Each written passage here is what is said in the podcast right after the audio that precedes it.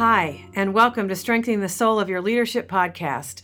My name is Ruth Haley Barton, and I'm founder of the Transforming Center, and I'm here with Steve Wiens, Senior Pastor of Genesis Covenant Church in St. Louis Park, Minnesota. Steve is also a Transforming Community alumni, which means we spent a lot of time laughing, growing, and being transformed in the presence of Christ in community with other leaders. Hey, friends, episode eight is called Get Set From Decision Making to Discernment.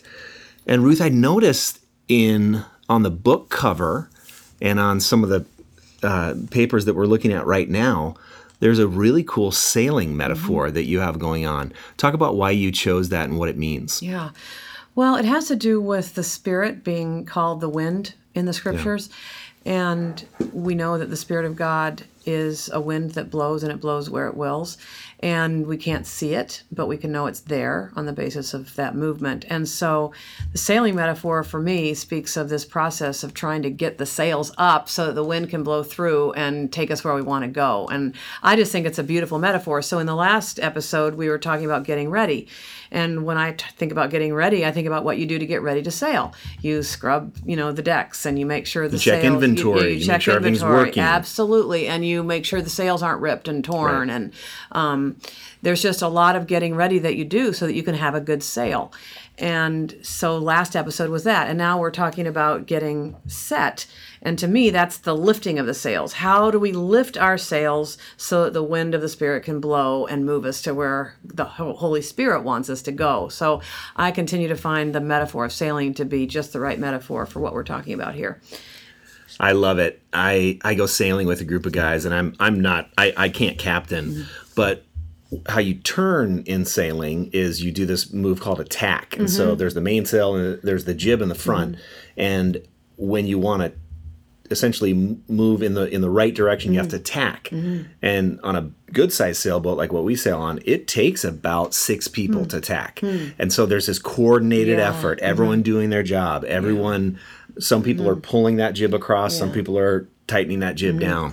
And um, so for me, the sailing mm-hmm. metaphor with discernment really works. Yeah. Because um, sure, if you're on a tiny little boat, you can do it by yourself. But a boat any bigger than, uh, you know, I don't even know, 15 feet probably, you, you're going to need several people yeah. working in tandem. Yes. And th- that sail and the wind you have to have that. That's right. The other thing that speaks to me deeply in the sailing metaphor is that getting the sail up is something that I feel you know in, in our human selves we can do. That's the practice. We mm-hmm. can get the sail yeah. up. We can't make the wind come. There's a mystery to that. So you can go out and, and if the day is really still you can lift your sail and mm-hmm. nothing will happen. Yeah but on a day where the wind is blowing you lift your sails and you're doing you're you're blown along in a way that you couldn't have done by human effort mm-hmm. alone mm-hmm. and so that also relaxes and relieves me that i can do the thing i can do yeah. which is the practices that get my sail up but i don't have to do what i can't do and that is move us along that is the holy spirit's to do and and to me that is just so relieving yeah um, I can only do what is mine to do, and then the rest has got to be up to God, and I can trust that. And so, on any given day, if the wind's not moving, then we sit still and yeah. quiet, right? And that's okay. Yeah. And then if the wind comes and blows us in a direction, we go in that direction, and, and we don't have to do it all ourselves. I just really find that to be relieving. Me too. So, the title of this episode is Get Set From Decision Making to Discernment. And you've said this before, but it bears repeating quickly the difference between decision making and discernment is discernment in the, the more accurate phrase would be spiritual discernment right. is a practice that enables us to recognize and respond to the holy spirit. Whereas in decision making it's usually um, characterized by human thinking and human willing and human striving and thinking things through. So one is a little bit more human the other one is definitely guided by spirit because there is space for the spirit built into the process Right. So we've clarified the question for discernment, we've gathered the community, and we've reaffirmed our guiding values and principles. And now comes, in my opinion, one of the most difficult steps, uh, and that's the prayer for indifference. Explain what it is and mm-hmm. why it's mm-hmm. important. Yeah. Well, the prayer for indifference, I think, is what enables us to cross the threshold from human decision making to spiritual discernment. And the prayer for indifference is the prayer that God would help us to become indifferent to anything but the will of God. And so, actually, uh, there's the prayer for indifference when we realize, oh, I'm actually not indifferent. I'm actually very attached to an outcome here. I already know what I think I want. um, like we talked about in the in the earlier episode, Yeah. you knew what you wanted, and you didn't want anybody to talk you out of it. Right, right. Well, the prayer of indifference is a willingness to be indifferent to anything but the will of God. Now, sometimes people think indifference is sort of a negative term, but in the spiritual life, it's not, and especially in discernment, it's not. It is actually a very positive term that has to do with being indifferent to anything but the will of God. So we're very passionate about one thing, and that is discerning and doing the will of God, but we're indifferent to everything else. Um, and so we're indifferent to matters of ego, we're indifferent to matters of personal comfort, personal advantage, we're um, indifferent to territorialism, you know, what we think might be our own territory.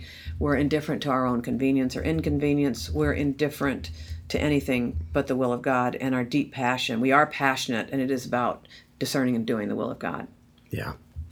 Uh, and in my mind, when you go around a room and you hear people at mm-hmm. first just say, "Here's how I'm not indifferent. Yeah. Here's what I am holding on to." Mm-hmm. Uh, sometimes that, in the at least in the experiences that I've been through, there's laughter in that mm-hmm. point because Oh, yeah. people have to sort of name the embarrassing Yeah. thing that they're attached to. But even in the naming of it in community, there's a power that gets released. So I, I, I do think some of it is internal, um, getting over that, and we'll talk about that in a second. But some of it is the powerful nature of just naming something that has a hold on you out loud Yeah. in the presence of God and people that tends to loosen the grip a little bit. Yeah, absolutely. Yeah. All right. So, uh, how do you think a leader knows when they've finally let go of the thing that they were attached to, that they really wanted, so that they can be open to what God actually wants?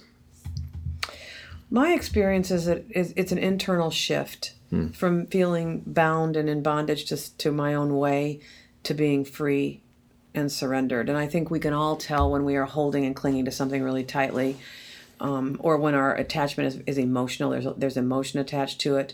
And when we really do feel like we could go either way, and if it was God's will, it would be fine um, and that and we call that internal freedom interior freedom in the discernment process it means that i am free for god it means that i am free for love that i am free to be moved by god in whatever direction god wants to take me and then at that point we now move from the the um, prayer for indifference, which is asking God to make us indifference, indifferent, to the prayer of indifference, which means I can now, with honesty, say I am indifferent. So, from a biblical point of view, Jesus' prayer in the Garden of Gethsemane, "Not my will, but Thine be done," that is a prayer of indifference. But he had to wrestle for that. That Right. was very, very hard won, and I find that to be actually quite encouraging because the prayer for indifference doesn't mean that I don't have a preference. It doesn't mean I don't have an opinion or a wish, but it means that I'm in right relationship to it, mm-hmm. that I can be indifferent to it if God's will is something that's different than that. So Jesus had a preference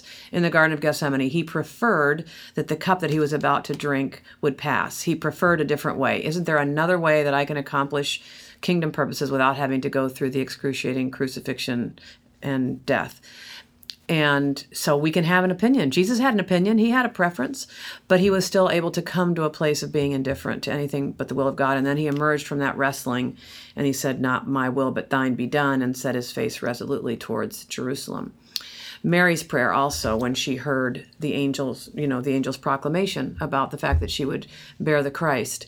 She said, "Here I am, the servant of mm-hmm. the Lord. Let it be with me according to your word." Mm-hmm. That too is a prayer of indifference. So I just love the fact that we actually have biblical examples of the prayer for indifference because this is an important movement in the spiritual life that we come to the place where we are indifferent to anything but the will of God, however we express it that we've come to a place of interior freedom so that we can be blown, so that we can be moved in any way that God, through His Holy Spirit, wants to move us. So here's a fine point of a question mm-hmm. in, in the middle of this process mm-hmm. between the prayer for indifference and of indifference. Mm-hmm. Do you do you go around the room and check in and say, are you able to pray the prayer of indifference, or do you still need to let go of something? And if, mm-hmm. if so, how do you do that? Well, First of all, people who are experienced discerners will start praying the prayer for indifference immediately when they start to see a big decision on the horizon, Sure. and especially a decision that they might already have vested interest in. A, a deeply spiritual person will already have a sense of whether or not they are indifferent or not. Yeah. And if they realize and recognize that they are not indifferent to anything but the will of God, they'll start praying right away that mm, God would mm. begin the process of making them um, indifferent. And if the group is experienced, they'll know that where we're going to start is by asking about whether or not we are indifferent to anything but the will of God. So that would be the question that you'd go around the room and ask, um, or, or you could say how many are indifferent to any anything but the will of God, and then go around and let people speak to what their level of indifference is. And there are levels of indifference. Um, someone might be able to say, you know, I realize I'm not indifferent at all. I, there's there's an outcome that I'm really hoping for, and I have to admit that I'm still, you know, pretty attached to it. Um, so that's one. That's and, and I invite you to pray for me Yeah. in that. I mean, Yeah. a deeply spiritual person who who thinks they're in a safe community could say, I have to admit I am really attached to a certain outcome and I want to be made indifferent. I'm praying about that. I invite you to pray with me. It's a very humble thing to say. Um, someone else might be able to say, you know, I do have a pre- preference, but I, I feel like I can hold that openly before the Lord. You know, Yeah. there's a, right now I must admit that I I have a preference or I have an opinion about this, but I I find myself able to hold that pretty openly, and I'm willing to be influenced and can be in this conversation with everyone together. Um, someone else might be able to report that by God's grace they are indifferent to anything but the will of God. So there can definitely be gradations of indifference. The important thing is that you can talk about it and that you can admit that because as you said, number 1, the willingness to be able to say it out loud and to acknowledge it to yourself and others does release some of the power of that attachment or that um, clinging, grasping feeling that we have towards an outcome. Um, to invite the prayers of your brothers and sisters in Christ is a powerful, humbling, efficacious thing to do. Um, and then we can be tender towards one another. I, I, I love the idea that by knowing where someone is attached, as we're all talking, we can be aware of that person's struggle with indifference and be a little bit more gentle perhaps in the way that we talk about what we talk about because that person has been willing to share where they really are on the topic. And the group becomes safer. If we've got our stuff out there we're safer than if we're holding it and no one knows about it. Right. you know the group is now a safer place. We're all on you know something of an equal playing field because everybody knows where everyone stands. And so there's nothing hidden no hidden agendas and things like that. So in every way it's a positive thing to be able to talk about indifference or not at the beginning of a discernment process Yeah, uh, an example that I would give is when we were moving from two services to one service, Mm-hmm. one of my admissions I had to make was my ego doesn't like how this makes me look as Mm-hmm. Yeah. a leader because it makes me look like we're going the wrong direction. We're Yes. shrinking Yes. instead of growing. And of course. Mm-hmm. it's all about, you know, up and to the right. Um, but we all kind of laughed about it, Yeah. Mm-hmm. and including me, and then we can move on. You know, Exactly. And, you can live yeah. with yourself openly and lightheartedly before the Lord and having been honest with your colleagues. And Yeah. it's, a, it's a beautiful thing. And you're a safer person too because you're being honest. Right. As opposed to you, what you, another thing a, a less honest leader could do in a moment like that is actually manipulate and use overly spiritualized Oh, language yeah. to convince us all that we should have two services when really what's driving it underneath is your desire not to lose uh, at the from the standpoint of ego Mm-hmm. Ego. and that is really sick when that is happening and you Yeah. can't it's too slippery then nobody can deal with it Right. if you're if you're hiding that and you're you're using spiritualized language to actually cover for false self stuff you're very slippery at that point and it's hard for people to actually deal with you Yeah. And to move forward in the discernment process because Mm-hmm. exactly someone with any someone that's discerning Mm-hmm. the spirit in that point might even feel like I I'm sensing Steve Something's is off? manipulating right now. Something's off. I don't something's switched in the room. but Something i can't call it i can't Yeah. i don't know how to address it Yeah. So the the next movement, I actually love this part. Mm-hmm. Um, it's one of my faves. But the prayers for wisdom and quiet trust. yeah How have you seen these two prayers change your own heart uh, and maybe others as you as you've moved through this part of the Mm-hmm. discernment process?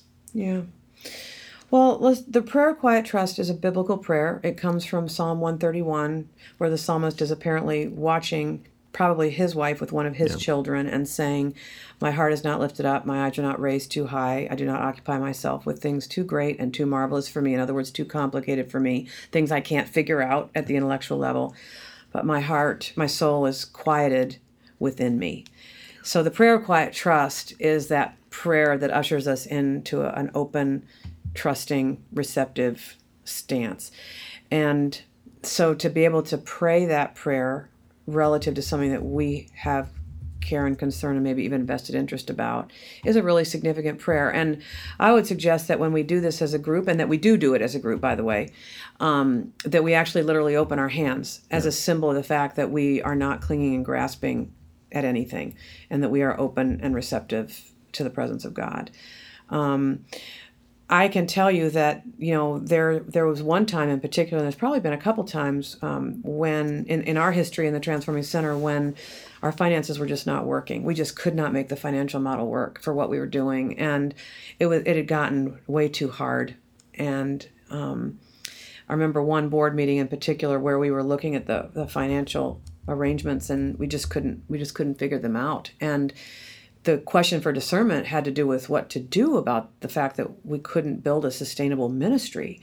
And uh, it, it had also taken a toll on those of us who'd been in the ministry. We were tired. We had been working as hard as we could, and we couldn't, you know, get this thing to go anywhere. And so the question really was, should what is what is the will of God on this? Should we try to keep going, or should we shut it down? I mean, that it really was the question: Should we shut it down?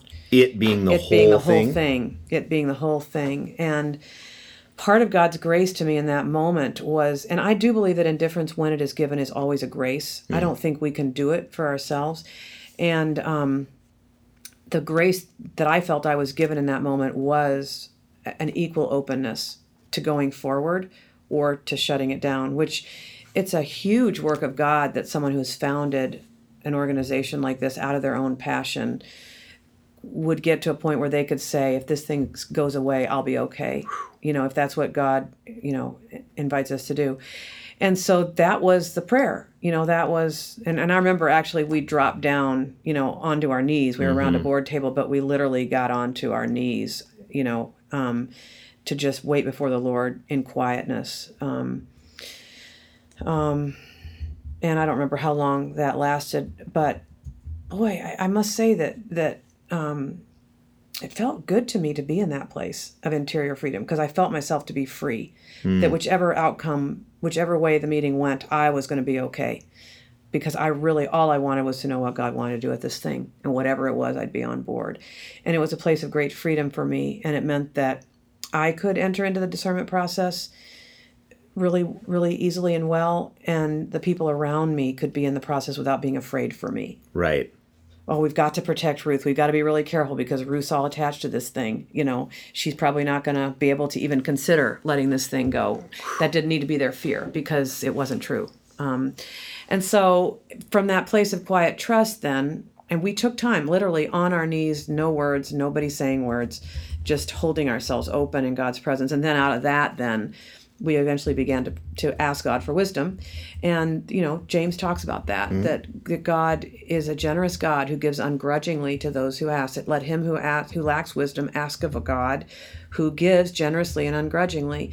And so from that prayer of quiet trust and that place of indifference, then we're really open to God's wisdom. And let's be clear, you know, from a biblical standpoint, that the wisdom, human wisdom, is often different than the wisdom that comes from God. And in fact, one of the ways we can sometimes recognize human wisdom is, or God's wisdom, is because it's different than what a mm-hmm. human being would typically think their way into. Yes.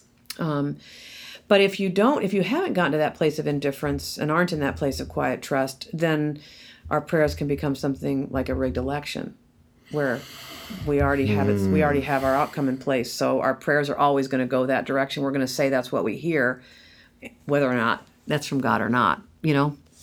Well, that leads me Mm-hmm. to the next question. How does human striving creep into the discernment process? And when what do you do when you notice that it has? And and, and that could be overprotecting the leader and saying, "Oh my goodness," you know. I Mm-hmm. Mean, that's that's a kind of striving. Um, or um, I, we, we just have to make a decision because it's 10:57 Yeah. and Yeah. Mm-hmm. we said we are going to be done by 11. Right. What what do you do when you notice human striving?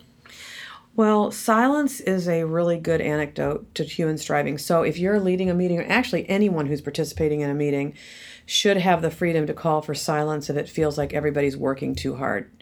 And one of the ways is we're thinking too hard. That you can recognize that. Wow, we are. We're just in Spinning. You're just spinning, and people are repeating themselves, and arguments are being repeated, and um, it, it feels like you're hitting your head up against a wall and just going round and round. Um, maybe there's starting to be a spirit of argumentation mm. where now rather than trying to be open to God's will together, it feels like arm wrestling or trying to mm-hmm. convince each other. Mm-hmm. Those are all evidences that we're now into the realm of human striving rather than waiting in a place of open receptivity. And calling for silence, either you stay together and you sit in silence for a few minutes, or whether you release people into silence calling for silence can be a really important way of dealing with human striving because it's kind of like the um, timeout in a basketball game. The coach is on the sidelines, you know, yelling and you know trying for the, the timeout. Why is he doing that? Because he wants to stop the momentum. Right. There's a momentum that's gotten going that's not good for the team, and so the timeout breaks the momentum. It's the same with silence. Silence actually stops the momentum of our human striving, hmm. and people get back in touch with the Holy Spirit of God deep within. They get back in touch with what's truest within them. Maybe they get in touch with what's functioning within them that's negative or destructive or unproductive in the meeting and they can start to discipline that a little bit better maybe god speaks to them in the silence and they have something fresh to bring rather than continuing to go round and round in circles but silence is powerful um, when we know that we're now caught in human striving That makes a lot of sense to me, and I part of how you described that, I I immediately remembered meetings that I've been in where. Yeah. Yeah, like everyone is frustrated, Yeah, and, and we exhausted. have yep, exhausted. We've Yeah. we've covered all the ground yeah several times. yeah And so I like the idea of pressing the pause button Mm-hmm. and saying, This is not a movement of the yeah spirit right Mhm. now. nothing nothing spirit led is going to happen in this kind of conversation Yeah.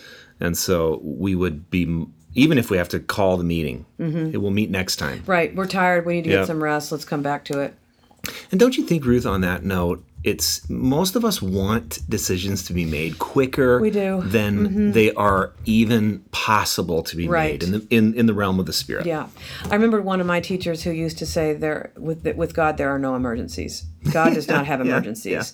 You know, we have we have things that feel urgent to us, but God does not have emergencies. And sometimes when I feel the urgency, I want to say, now is this urgency self-imposed? Are we making this more urgent than it needs to be? In the whole scheme of things?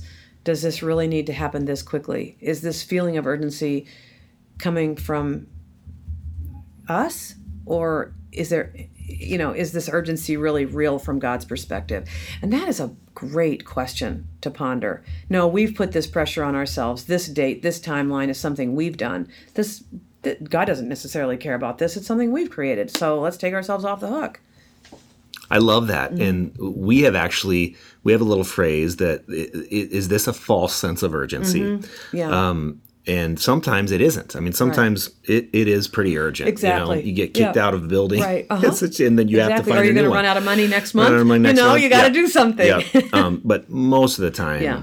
you realize, oh, we've we've created that's right the urgency. That's right. Mm-hmm. And it really doesn't have to be that. And even naming that, then people can breathe. yeah I've also noticed that in in meetings, um, you know, you notice the people that the activators, and they're going to talk generally more than than most. It's good to Mm-hmm. Check in with that person Yeah. who hasn't said anything for an hour, Right. Who you know they just run a little slower. Hey, Mm-hmm. Mary, can we hear from you? Because sometimes that opens something up when you're stuck too. Mm-hmm. exactly yeah Yeah. Okay, Ruth, last question, but I think it's a really important Mm-hmm. one. When we have these meetings for discernment, Mm-hmm. maybe they start at seven o'clock, seven thirty at night. And most of us have gone through an entire day Mm-hmm. where we're not moving in, in this kind of way of thinking. Uh, and so there can be a real abrupt change. Mm-hmm. Yeah. How do you help people transition from the craziness of a day, of a normal day, Mm-hmm. to um, getting ready for discernment? I love that question too because it acknowledges our humanness that we all have our human lives and you know we're we're people that need sometimes help with transitioning from one thing to the next. Well, I think we can actually build in some time at the beginning of a meeting and again, I know that we feel that time is of the essence and we might feel we don't have time for this. But if we could set the the meeting agenda in such a way that it creates a little bit, bit of space, even 20 minutes, for some sort of a spiritual activity. So um, maybe just a time of silence, maybe just some time being open, like for 10 minutes of, of sitting in silence together, light the candle and say, Come, Holy Spirit, and just be in silence together for 10 minutes. That's going to stop the momentum of where you've been. And what that does is you can even get some guidance here and, and uh, invite people to envision and um, look at what they're needing to let go of in order to be fully present here. You know, where have you been? Um, what are you needing to let go of in order to be fully present in this moment here now? Um, is are there any cares or concerns that you need to release to God in order to be fully present to this meeting, and then just let the silence be for that um, and for openness and receptivity to the Spirit. Um, you could do a Lectio Divina, Yeah. which is a great thing to do at the beginning of a meeting, and we talked about that a while ago in in an episode somewhere. That um, this very contemplative or reflective reading of Scripture, without any interpretation or anything like that, just a Lectio Divina practice with with a passage of scripture that might be helpful for that night. Or if you're a group that follows the lectionary just use a lectionary passage for that week so it's apparent that nobody picked it. That's what we prefer actually is to use the lectionary passages because then when they intersect with our life in some amazing way we're like wow god did that. You know no one picked that for us. God did that. So Lectio Divina could be a great way. You could also start with um, a bit of, you know, connecting around the circle, but a very focused sharing. Like, where are you experiencing God most present with you these days? Where are you feeling disconnected from God these days? And that that is that is definitely an examen type question. But to start that way means that each person is getting a chance to connect with their own souls, and you're connect you're establishing the connection among you as souls not just reporting in you know Yes. so you it, it's a it's an exercise that helps you to get in touch with your soul and each other's souls as you begin so any of those things can be you know beautiful and helpful to just helping people transition Yes. I've also noticed sometimes when I have the presence of mind, um, when the meeting starts, I'll just sort of quietly look at people and just say, Welcome. And pause mm-hmm. and make eye contact. Mm-hmm. And then I'll invite people, just look around for a 2nd mm-hmm. make eye contact with people, smile. yeah It, like just because the pace, some of it's just getting the pace down from red line to okay, here we are. Mm-hmm. Hey, hey, everybody. yeah Um, sometimes breathing, being led through even a minute of breathing in, holding it for a second, letting it out. I mean, just anything that helps us hmm, reconnect. settle in yeah, so breathing yes breathing even just giving people a minute to breathe is something Yes.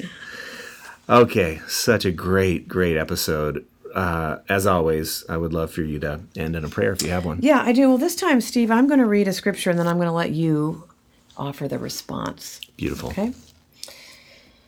So the reading is from Isaiah 30.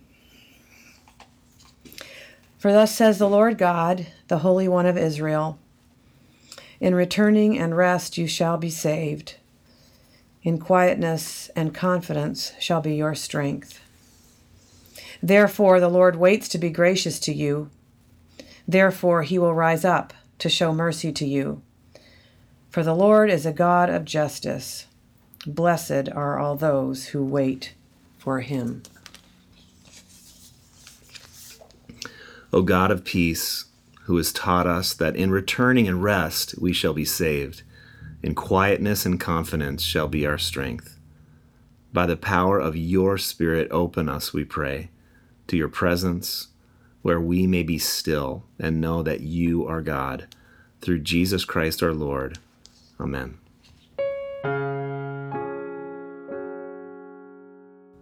Thanks so much for listening today. We know there are thousands of podcasts to choose from, so we really appreciate you taking the time to listen to Strengthening the Soul of Your Leadership podcast. In July, the Transforming Center will launch their 15th Transforming Community.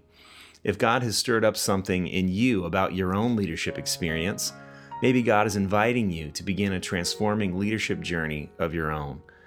I joined Transforming Community number six way back in 2011, and it was such an important part of my spiritual journey. The Transforming Community Experience is designed to better integrate your faith and your leadership. The two year experience of spiritual formation is designed for pastors, leaders, and influencers. It is grounded in Scripture, animated by a Trinitarian approach to transformation in community, and it's informed by the richness and diversity of our Christian heritage. Also, if you've enjoyed the podcast, we would love to hear from you. Please leave a comment wherever you listen to the podcast and visit transformingcenter.org to learn more about how to apply for the next Transforming Community.